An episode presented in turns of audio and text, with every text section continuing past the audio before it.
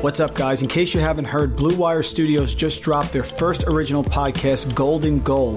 The show gives you 10 minute episodes all about those soccer legends and the moments that made them. Whether you're just learning about soccer for the first time or you're a diehard fan like me, this podcast is a great listen for everyone. The final two episodes are live right now, or you can binge the entire season to learn about your favorite soccer stars.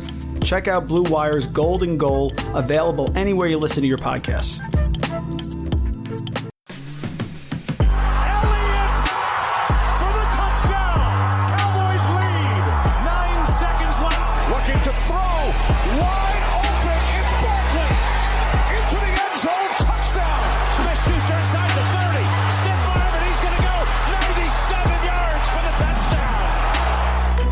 Welcome into the Fantasy Football Mailbag, a RotoViz podcast. This is the July 24th episode, and we, as always, are dedicated to answering all of those fantasy football questions. I'm your host, Mike Randle. Please follow me on Twitter at Randle Rant.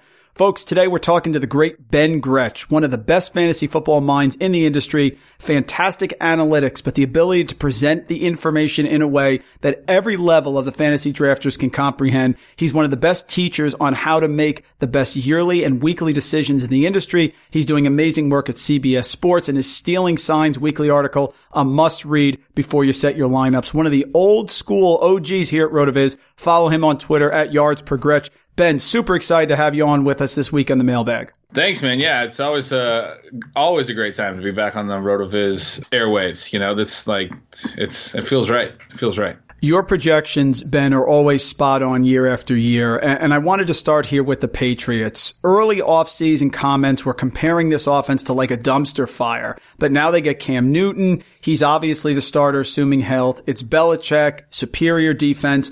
No matter how bad the offense is, I think there's always value. DJ Chark last year, Terry McLaurin in Washington. So where are you at on this offense? Sony Michel, Damien Harris, N'Keal Harry, is he going to the next level? We had Shawn Siegele on. He still likes Marquise Lee as a late sleeper. My last pick in Scott Fishbowl as well. How do you project the Patriots offense here now that Cam Newton is aboard? Of course, you still like Marquise Lee. That makes perfect sense. um, all of Newton's offenses have not been necessarily heavy pass volume. There has been some ability for some young receivers to be productive. Obviously, we saw that with Kelvin Benjamin early in his career. We saw it with uh, Devin Funchess for a year, and and I think N'Keal Harry has the potential to, to play that type of a role in this offense, and I'm still kind of buying into that. But overall, you know, I, I would expect if Newton is is quarterbacking, and I'm projecting him too, that he's going to run a decent amount. He's going to probably use his physicality near the, the goal line and steal a few touchdowns. I'm not really that excited about Sony Michel.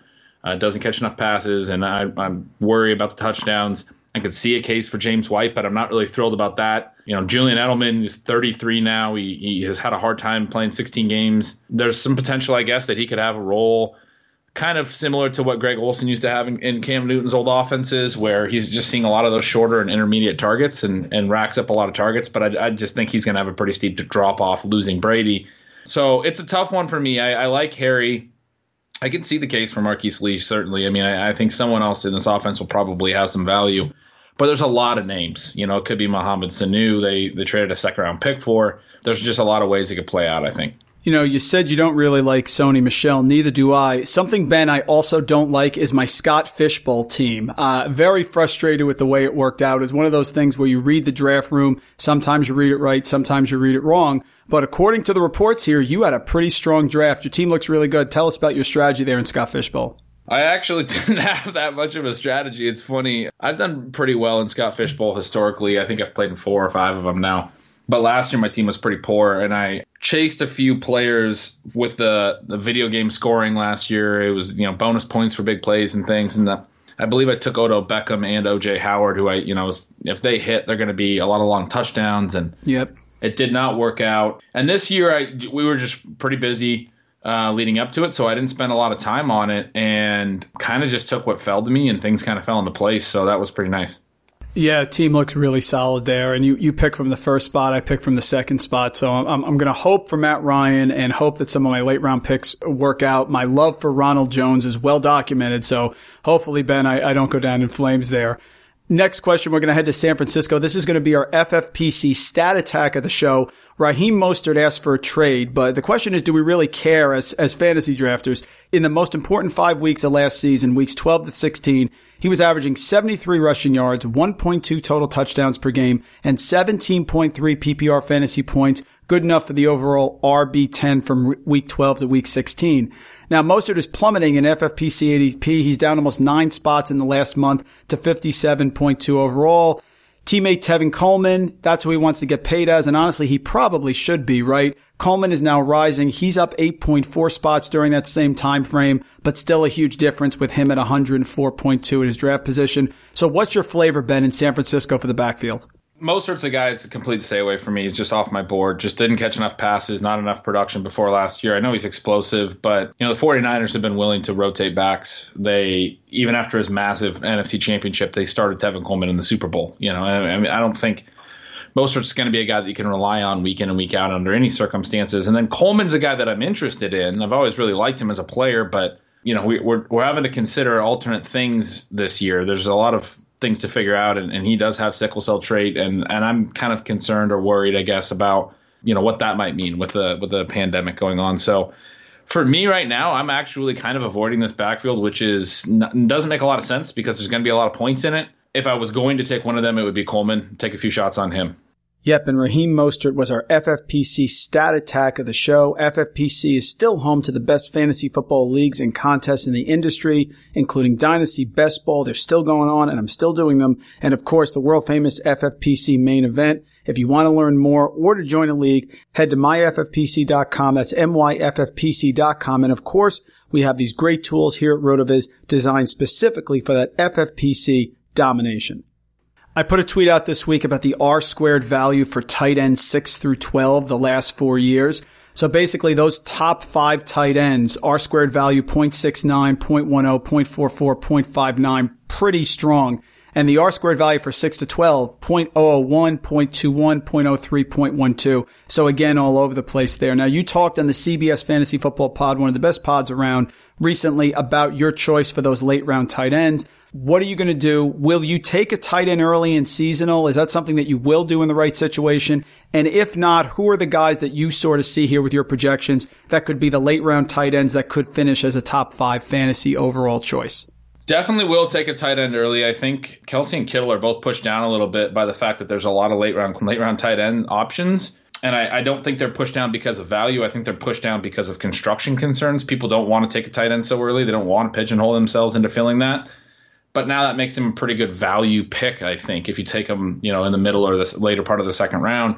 Love Andrews' upside. Love, and I wouldn't say I love Ertz, but I can can definitely see the the price on him. It's, I mean, you've been able to get him in the fifth round at times now. So those are guys that I think make sense. But I agree with you totally. I, I'm pretty much either taking those guys or I'm I'm almost never I don't think I have once taken the fifth tight end off the board or the sixth even. That next group, maybe I will take like an Evan Engram if he winds up being the tight end eight or tight end nine and I get a good value on him.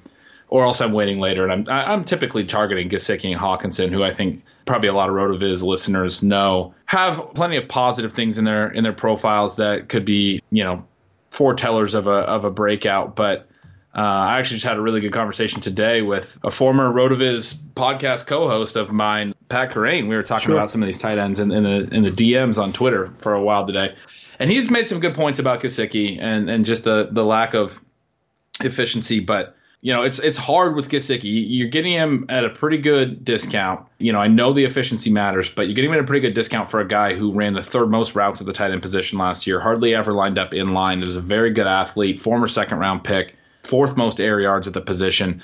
That's a, a pretty incredible opportunity if he can maintain it. There's the possibility that he doesn't because he wasn't very good last year or very efficient. But if he gets that type of opportunity again and his and his efficiency bounces back and he kind of grows into his athleticism a little bit, that's a guy that I think could have a huge ceiling. Yeah, Gesicki is polarizing. I heard Joe Schad today talk on Sirius XM about Gesicki. He says he feels it can go one way or another. He cited Chan Gailey not really using the tight end in his offense historically, but of course Gesicki is probably their slot option, their primary slot option there, and a super athletic guy. Any concern there with that, or you're just pretty much going with the athleticism and you say, you know what? let's take a chance here because there's not a ton of receiving options, especially if Preston Williams doesn't come back right away. Yeah, I mean, Chan Gailey's history, I'm paying almost no mind to. I mean, maybe that's a mistake, but if you go back and look through it, there's not a ton of really great tight ends. And then number two, a lot of it's, you know, several years back. And there was just tight ends were used differently back then. It's possible that Gesicki gets pigeonholed into that type of role and he's not very productive. But if he's lining up in line a bunch, we'll know that right away. And I'll probably cut him and go after another tight end in, in those leagues where I have him. Uh, unless it's a really deep league, I'll have to try and, you know, hope that something changes. But uh, again, he only he only lined up in line about 23% of the time last year. So you, you nailed it. He's going to be their slot option, or, or he was last year. And if he is again this year, I'm not going to knock him for 10 year old tight end stats or five year old or whatever from traditional tight ends that were lining up in line a lot more when he's used completely differently. You know, you also mentioned Zach Ertz. I love Dallas Goedert here. His FFPC ADP is at 102.5, so he's down there with their wide receiver uncertainty, Alshon Jeffery, we don't know what's going to happen with him. Reagor is a, is a rookie. Do you see value here in Goedert or is he blocked by Ertz and just somebody that you don't think can really get to the level you would need to justify sort of a tight end one? Uh, he was six in red zone receptions last year. He had eight. His snap share was 69.3. It's up a little bit. Can they really move him forward where he could be, obviously, if Ertz gets injured, he's an automatic tight end one, but what's his value here in this Philly offense while Ertz is still there? Yeah, that's a tough one. I mean, they run a ton of two tight end sets, and I think they like Goedert, and they're going to continue to like Goedert. I, I think what's interesting is to think if they might, like prior to last year, Goedert would only play in two tight end sets, and Ertz would play in every formation where there was one tight end, basically. But you can't really put you know the toothpaste back in the tube a little bit because Goedert played a lot last year and he was really good. He was very efficient. He was more efficient than Ertz. And so I think the question is that's going to be interesting. Even though they run a ton of two tight end sets, no team runs that exclusively. I think they're you know somewhere around fifty percent, which is a lot.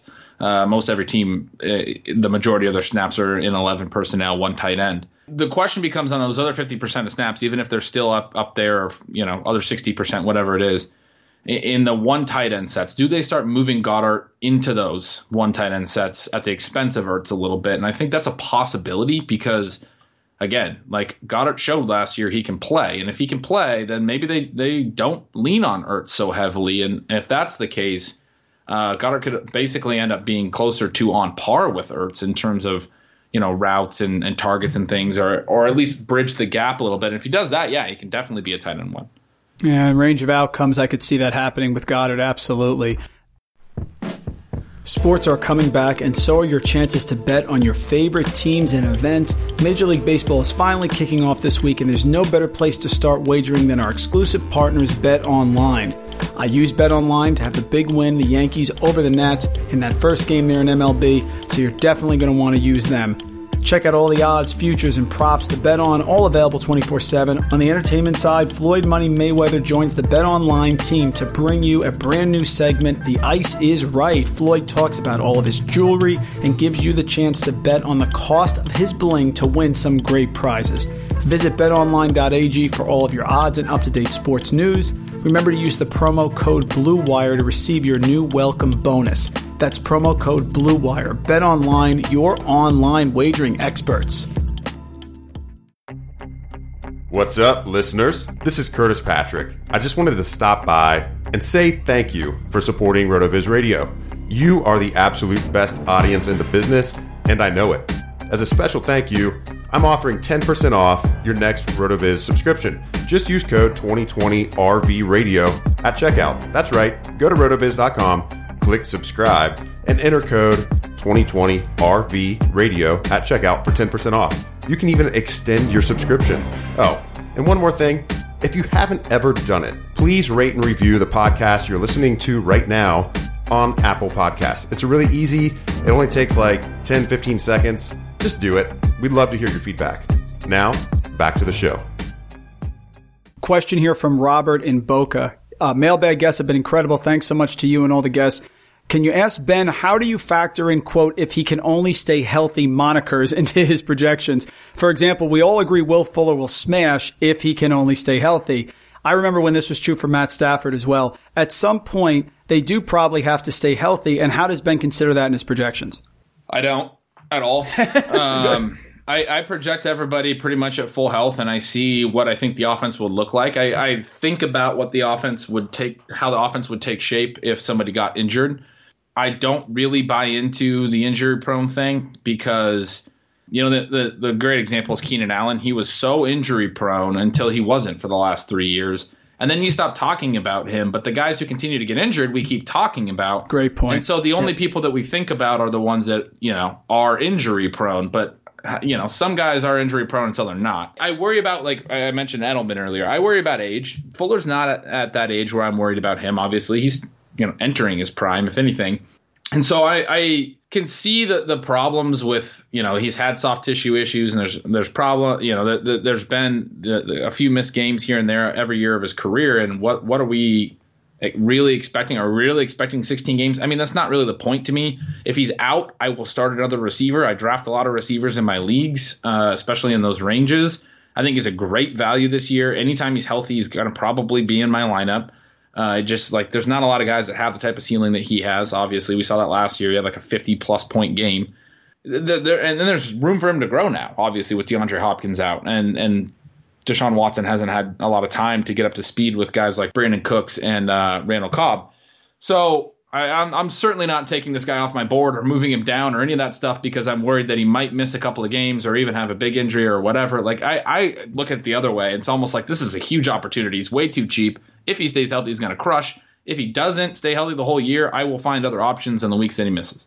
Yeah, and if you keep the if he can only stay healthy moniker, you're going to miss out when the guy is actually healthy and he totally smashes. So I agree. Stay optimistic. I had Jake Seely on the pod last week, and he went disturbingly analytical on breakfast cereals.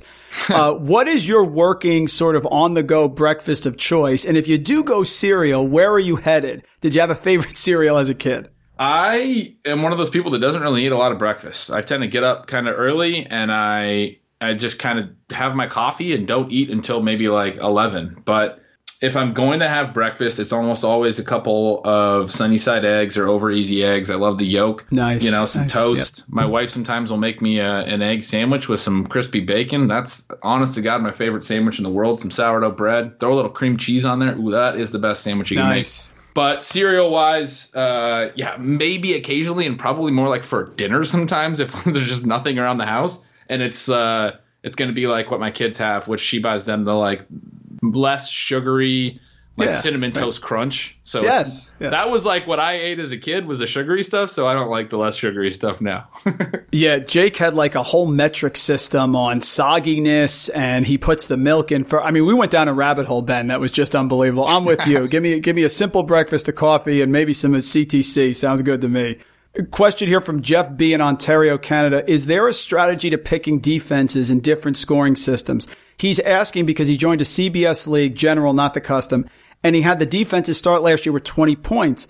Now, since this wasn't PPR, which of course most do PPR now, but he said this was often my third or even second highest scoring player on my team each week. So in those situations, if you're skewed with defense, which is sort of a nebulous projection, what do you do? Do you still wait till the end, or are there some that you really target that in those situations with those leagues you may end up taking a little earlier?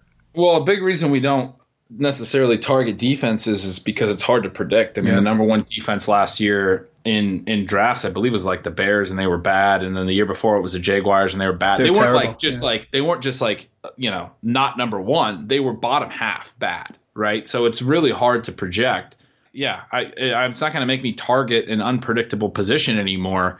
It is going to make me dislike the scoring system in the league and want my commissioner to change the scoring. Right, I mean, that's right. what is going to happen for me. Yeah, definitely. I understand that. And if they listen, you, you can always go custom there. And if you're going to have that, your best option, Ben, may be to stream, right? I remember. Yeah. I, yeah. I, I, mean, went, yeah. I remember I went for a, a fantasy title and I, I, I got it but I really targeted the Chiefs defense at home against Johnny Manziel and the Browns like five weeks earlier. And sure enough, Manziel ran all over Kansas City that game and it almost didn't work out. So it is very unpredictable, right? Yeah, but the, the big thing I would say to your point is the way I pick defenses, the way that I've seen, you know, seems to work more is to target the opposing defenses uh, excuse me, the opposing quarterback and the um, you know the line advantage is is the defense good at generating pressure and is the other team bad at protecting their quarterback? I mean, that's how you get into turnover situations. And then, you know, it never hurts, of course, if the defense you're picking has a good offense and is going to make teams play from behind. But yeah, you want to stream. You want to you want to go up against bad bad offenses. They're more likely to predict defensive scoring than the actual defense itself. I want to talk regression candidates because that's sort of a level one Twitter analysis that we hear a lot, right? About positive or negative regression, usually negative. I'm going to name a player and I want you to talk about the likelihood of their production having some negative regression. First one is Aaron Jones. Now, Aaron Jones, of course, incredibly efficient. They add AJ Dillon. But my question, Ben, is if they end up limiting his snaps, he could still probably reach his ADP, couldn't he? I mean, you could cut his touchdowns in half. You could cut his receptions and he still is the best receiving back there. So talk to me about the regression here with Aaron Jones. Do you think maybe he should drop a little further or is the ADP now actually a buy for him? I'm not really grabbing him. Um, it's more for me with him. It's not so much regression. I think he's incredibly talented, but I think there was a lot of excitement last year that the Packers had unlocked him, unleashed him, whatever.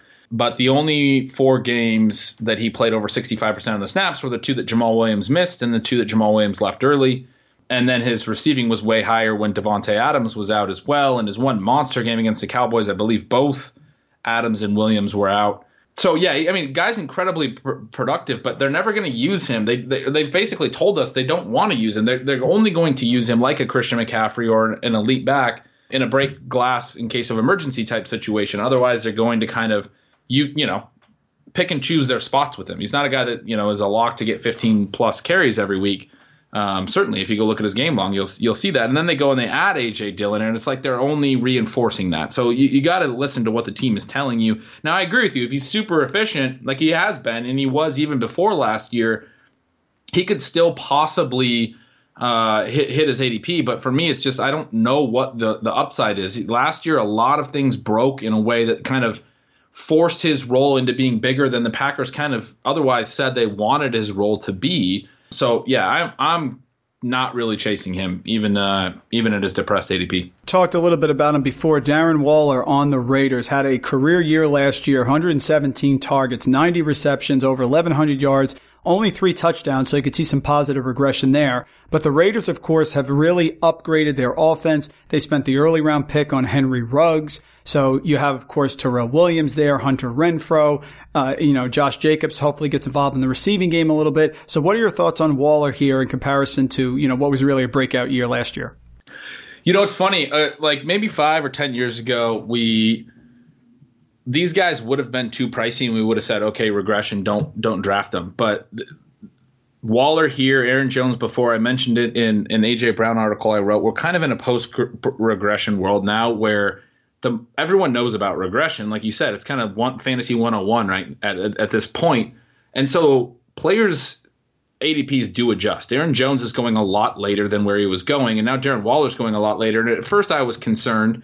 He's not necessarily going later. He's going like tight end five, right? But he's going later, at least in drafts, than you would expect for a guy who had the, the breakout he had. And, and, at first, I was concerned, but then I did my projections, and I cut his targets at least like 15. I, I have him, I think, in the low 90s. I, it might be closer to 20 targets cut from last year, and he still came out at like tight end six for me. Like he's still a solid value, and if he's going to slip a ton in a draft that you're in, I don't see any reason why to get him. be, Why not to get him? Yes, Vegas added a ton of other weapons. You shouldn't probably expect him to break 100 tar- uh, 100 targets by a lot. Maybe he gets it, you know, on the nose or by a couple. But he's also probably still going to be Derek Carr's main option in the short area of the field. Henry Ruggs is going to stretch defenses you know, he wasn't as good when, when Hunter Renfrow was on the field, and if Hunter Renfrow is healthy, maybe that's a problem. But I, I still think that Waller's probably going to be their leading target getter this year. I don't really see who else would, that would be.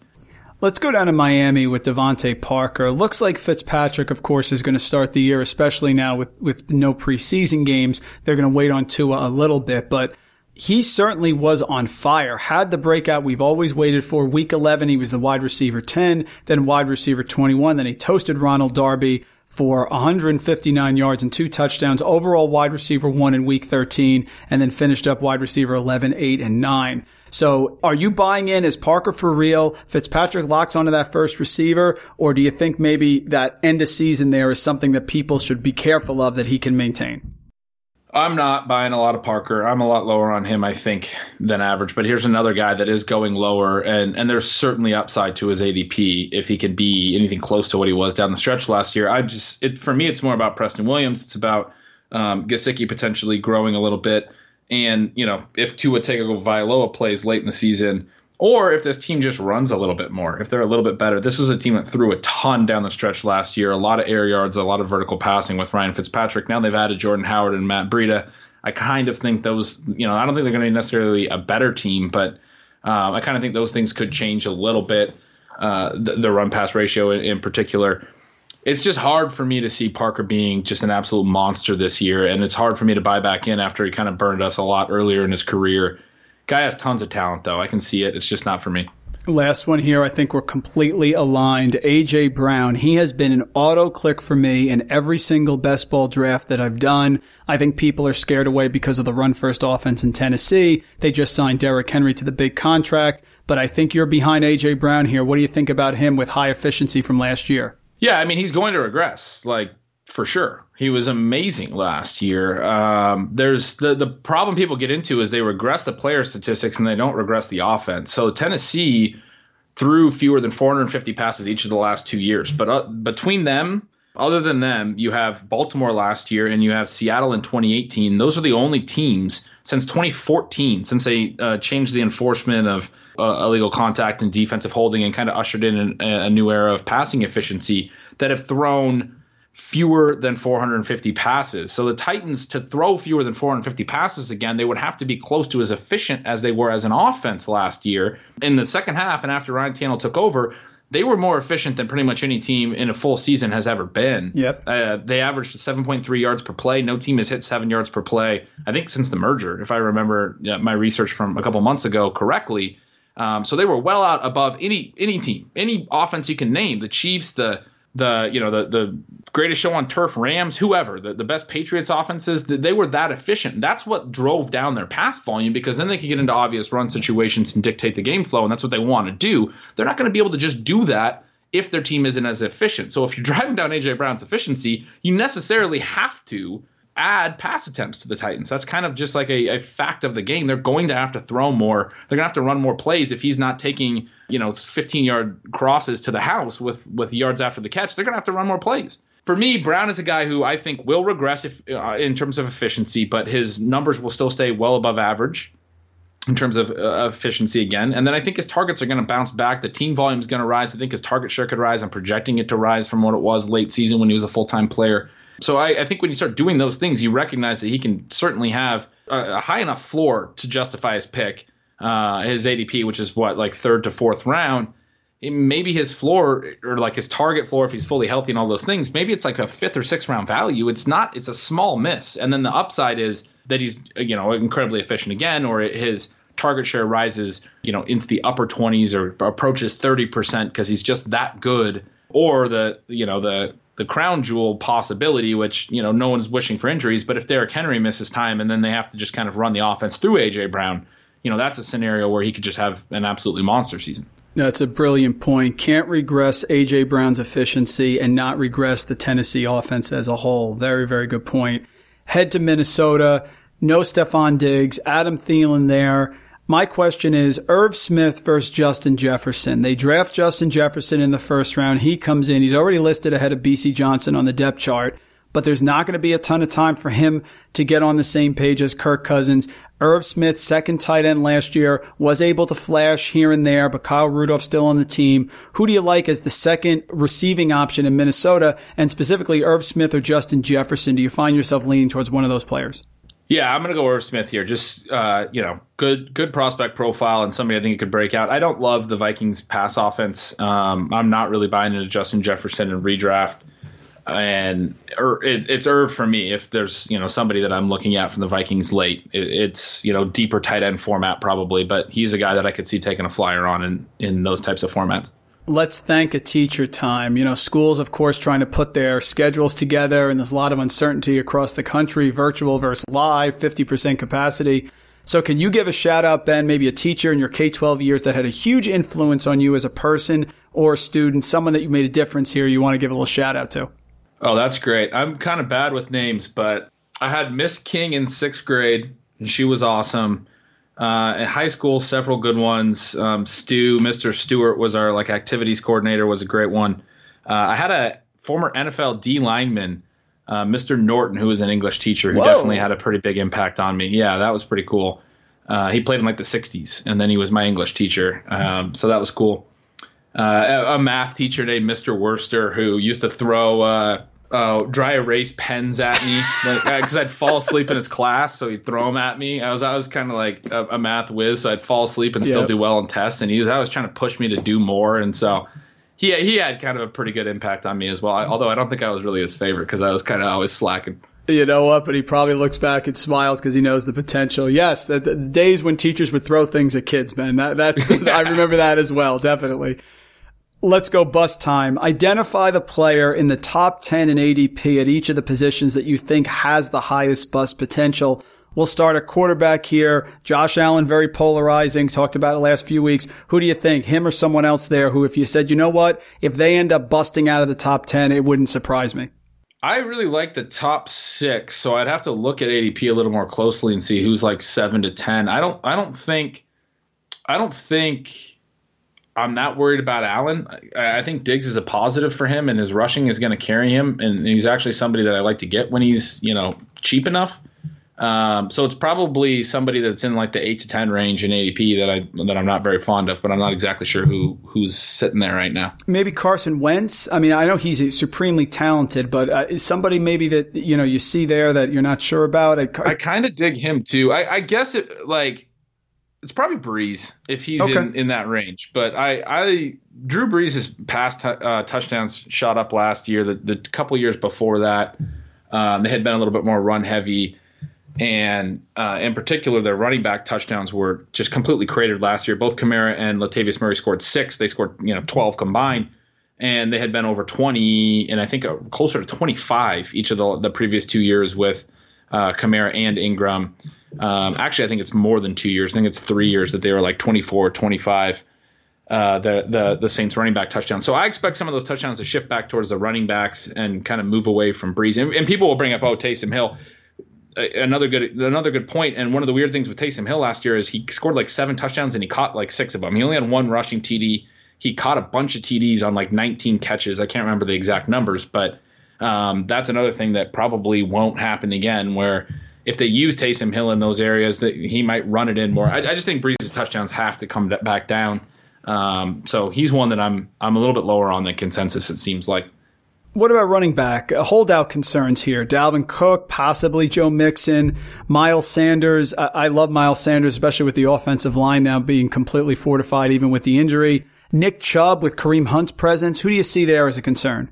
Yeah, Chubb and always Derrick Henry for me. I mean, I get a lot of flack for it. I was completely wrong on him last year, but uh, guy just is not going to catch enough passes. And again, we just talked about the Titans' offense. They were so efficient. They lost lost uh, Jack Conklin on the right side of their line. I also don't think they're going to be playing in as much plus game script as they did late last year. And in the stretch where Henry was really phenomenal uh, in the late season, he was averaging over six yards per carry. I mean, you can bank on that all you want. I don't think he's going to be in the in the scripts to be able to run 30 plus times every week. I don't think he's going to be able to average over six yards a carry over an extended period of time. He had 400 touches if you consider the play uh, include the playoffs last year. I'm still going to go back to the the high value touches I look at, which is you know the scoring chances and the receptions. The receptions aren't there. He'll get his scoring chances, but I just don't think he can be as efficient. I think he's I think he's just going to be a little bit uh, overdrafted. He's going you know late first in a, in a lot of leagues. What about wide receiver? Jake talked about Amari Cooper. He says it's always Amari Cooper for him. Michael Gallup, of course, super efficient at the end of last year. DeAndre Hopkins is changing teams. I did his projections using the RotoViz projection machine, a fantastic suite of apps that we have here the other night. And I was shocked, Ben. I, unless Kyler Murray really improves yardage and production, I guess I'm just buying into Kirk as well as to Fitzgerald. I, I think it's hard for Hopkins to really get to that top echelon wide receiver statistic wise. But there's him, there's Cooper, Mike Evans. Who's a wide receiver here in the top 12 that you think you, you have a little bit of concern about? Yeah, Hopkins and Cooper more so than Evans. I'm I'm not as worried about Evans as other people are with Brady. Hopkins, uh, pretty much every reason you just said, I agree with. Uh, you know, he's really really good, and so like in my projection, I, I bumped up his uh, target share higher than I really would want to go, just purely analytically, and and thought to myself, you know, I'm probably underselling his talent a little bit. Uh, and I still only have him like wide receiver six, which mm-hmm. is you know close to where he goes, but I don't draft him anywhere. Uh, and Cooper, I would way rather play Dallas's passing game through uh, Michael Gallup and yep. um, and CeeDee Lamb and, and even maybe even Blake Jarwin really late, but not not doing a lot of Cooper this year. I just don't think you know. There's, there's been a lot of discussion about how Gallup was close to him in numbers, and I and I understand people aren't as worried about that, but I just it, it seems to me that they're going to take what the defenses give them, and defenses are going to put their top corners on Cooper. He has a tough cornerback schedule, and he's always kind of shadow, like kind of been quiet in those tough matchups or at least Dallas will be willing to go other ways. We know that. So like I just why why pay for him when you can get Gallup or Lamb who are both very talented later. And then last position, tight end, of course. Evan Engram. I, I think he's the Teflon tight end, Ben. No matter what, people still believe in him. He's always around tight end five or six. Tyler Higbee's been very polarizing. He got some, a lot of Twitter buzz last couple of weeks, people on either sides. And of course, Hayden Hurst may be going down to Atlanta following Hooper there. So top 12 tight end, who do you think uh, could be a bust here? Engram is just like Will Fuller for me. He's a guy that uh, I just see the upside if he stays healthy. So I'm I'm still willing to take him. Uh, Higbee is is gonna definitely be my answer here. He's just for all the reasons that have been said. I mean, he's impossible to rank because he did nothing through his college college career. He did nothing through his NFL career up until the final five games last year. And then in those five games, he did something that no tight end had ever done before. So what do you do? Like you have to acknowledge that there's upside there because he just did something no one has ever done before. But he played uh, four of those games against top three defenses, uh, defensive matchups for tight ends, which is because he played Arizona twice, the the absolute best tight end matchup. And then he also played Seattle and, and Dallas, who were second and third in, in PPR points allowed to the position. And that was four of his five games in that stretch. So that is something to keep in mind. Like he was just as easily could have been a, a, a film thing, a scheme thing where Sean McVay was attacking these specific defenses uh, because they had a leak at tight end. And I'm just not buying it. There's just not enough of a track record to, to pay that price. Gerald Everett's still very good. And I don't think what they did at the end of last year is going to carry over. Time for redraft lightning round. I'm going to give you two players, Ben. Tell me which player you like better for seasonal redraft purposes. Let's assume PPR at their current ADP. First one, DeAndre Hopkins just talked about him with certainly the high floor, or Kenny Golladay, who should have a healthy Matthew Stafford this year. At ADP, it's Golladay. I have Hopkins ranked higher, but I actually draft Golladay, and I don't actually really end up drafting Hopkins very often. Terry McLaurin out there in Washington certainly is going to get the majority of the targets, or DK Metcalf, who really had a great season, but of course has to battle Tyler Lockett. It's McLaurin for me pretty easily. I like Metcalf. I know he's a second year guy, very efficient. A lot of the things that that RotoViz writers have been talking about. Shout out Blair Andrews. My concern with him is people are looking at him and saying he was he was so efficient and he gets to play with Russell Wilson, so he's going to be a star. But Russell Wilson is extremely accurate, and Metcalf still wasn't as efficient maybe as he should have been last year. If you look at his true catch rate over at Player Profiler, which only looks at on target throws, he was outside the top 100 wide receivers. His target accuracy rating was really strong because Russell Wilson's good. So my point is like he's already gotten the best of Russell Wilson. He's got to play better. And if Josh Gordon comes back there or they add somebody at wide receiver as well, I think that's going to cut into Metcalf more than Lockett. Lockett's a, a multi-year star there. I think Metcalf's going to be very good, but he's not somebody I wind up taking in this rookie class. He's like the only young guy I'm not taking a lot of. Don't break my heart here. Ronald Jones or Ke'Shawn Vaughn? Oh, it's Ronald Jones, hands down. Yes. I, am I'm, I'm a Ronald Jones truther myself. Yes. You said you were too. Absolutely. Yeah. I, I, just, I think, you know what, Ben, I think Arians will give him the first shot. I do. And I think if he performs, his upside goes through the roof. You know, I'm going back to maybe it's the old, remember Chris Johnson and David Johnson, all that stuff. I think he's got a shot. If he falters, he's in trouble. But I, I think when the season starts here, he's going to be the main guy. I mean, you're not going to get me to disagree with any of that. He's he is the much better runner than Ke'Shawn Vaughn. I am a little concerned about the pass blocking and Arians pulling him. You know, that one game where he only played a couple snaps and and and having issues with his pass blocking. Arians is tough. Arians can be kind of a headache as a coach sometimes for fantasy. But Ronald Jones is is talented, and people I don't think realize that yet. They were worried after his rookie year that he wasn't, and now after the year two, they're like he's been bad for two years, he's a bust. Or that was it's not really the, the take anymore, but I think that was the bust right after the or the, uh, the opinion right after the consensus opinion right after the season. Um, and now there's you know a little bit of hype generating around him, but the big thing I would point out about year two was like most of it was playing time stuff. It was coaching stuff. It was you know pass blocking. But as far as what he actually did, he was explosive, man. He had a lot of uh, long runs called back, a couple long runs called back, a lot of yards lost to penalty, but was still very good as a runner. Looked explosive. Was explosive in the passing game as well. This guy definitely has upside. We're big into zero RB here, of course. So a couple late round running backs that have upside: Philip Lindsay or James White, and of course in PPR formats. Yeah, I mean, I'll take them both. It just depends. I, I, tend to always lean toward the pass catchers, but I am a little concerned about White. Uh, and Lindsay's a talented back, so he's a guy I would take as well. These are they're just kind of different guys, and it would depend if I already have like a pass catching specialist on my team. I don't like to take like White and Hines and Cohen all in the same roster. Um, and it would depend kind of what my construction's like, what I'm looking for. If I'm looking for a guy to start, it might be Lindsey because I think he'll be more consistent actually.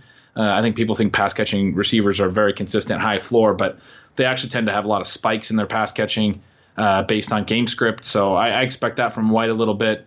He's somebody that I'll definitely take, but uh, again, it's just going to totally depend on my, my roster construction at that point. Yeah, Lindsay's an odd guy because he was very productive at Colorado his junior year. And then, of course, he, he sort of fell out of favor with the drops and they went with Royce Freeman, even though he's the, the larger back there as the pass catching guy. Lindsay got the goal line work sort of an odd situation, no, with Lindsay. I mean, he can still be very valuable in the receiving game, even though they really went to Freeman a little bit last year in that regard.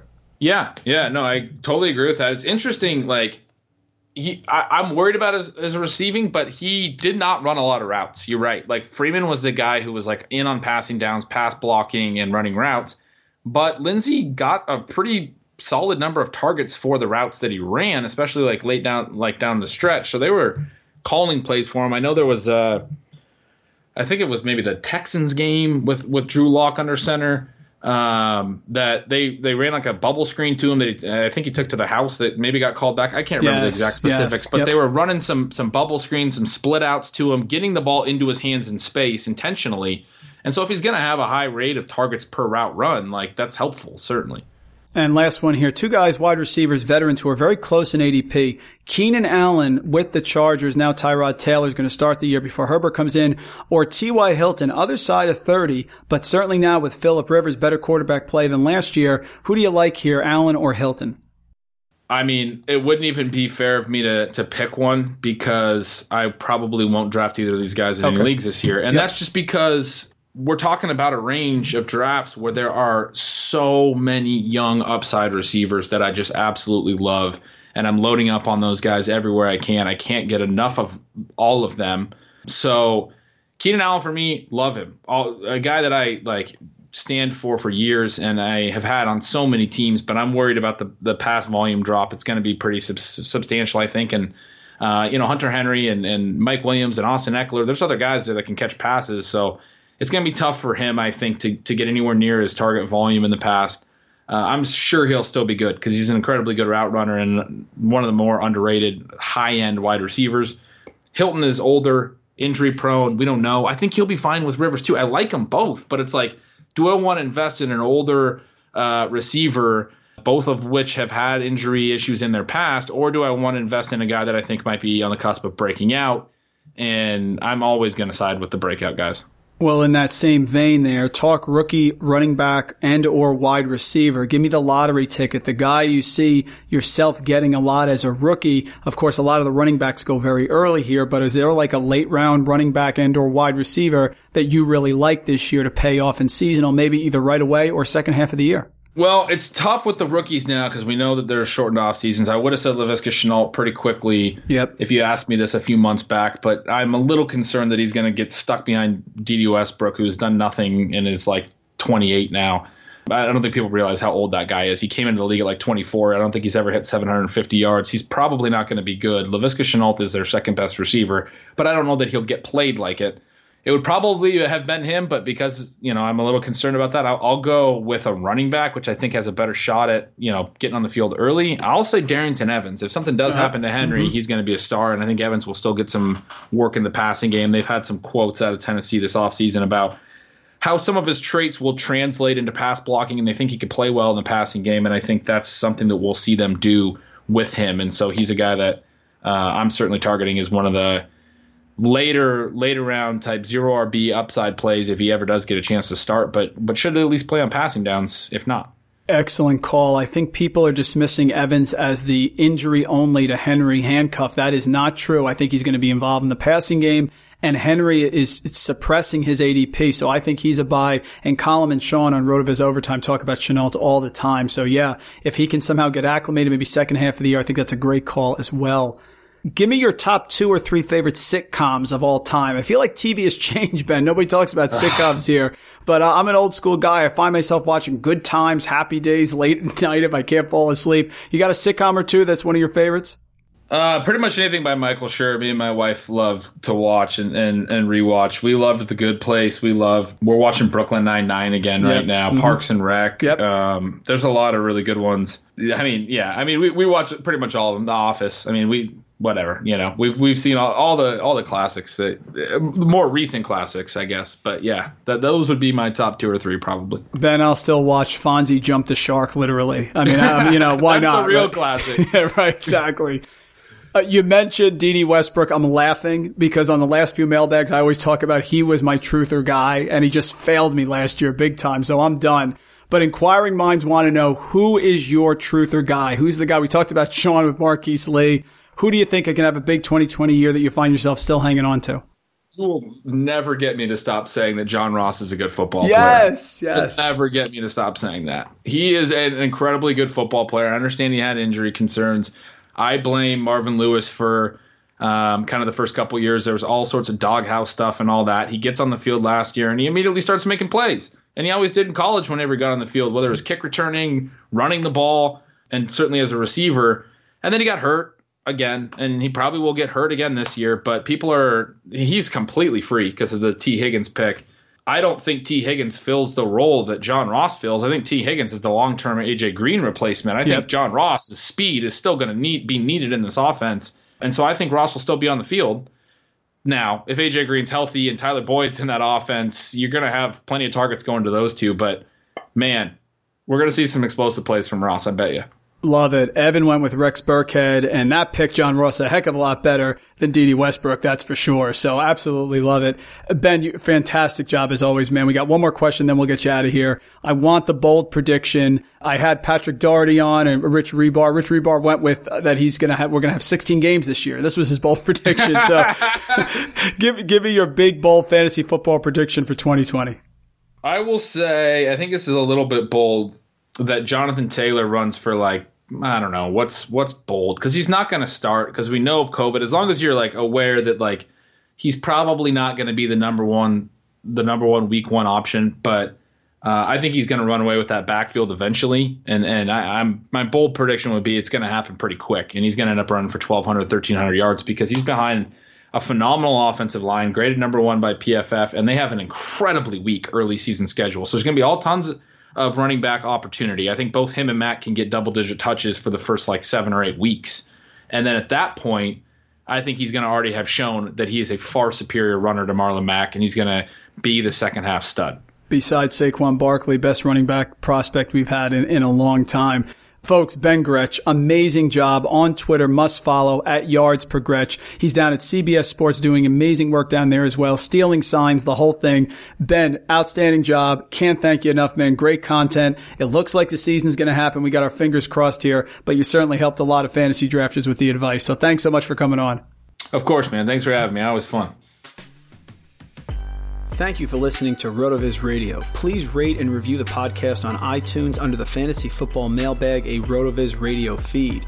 Contact us via email, rotovizradio at gmail.com. We'd love to hear what you think, so follow us on Twitter at RotoVizRadio and at Randle Rant. Make sure you tell a friend, and don't forget to sign up for a 10% discount on our podcast homepage, rotoviz.com forward slash podcast. It's a no brainer, folks. Thanks for tuning in.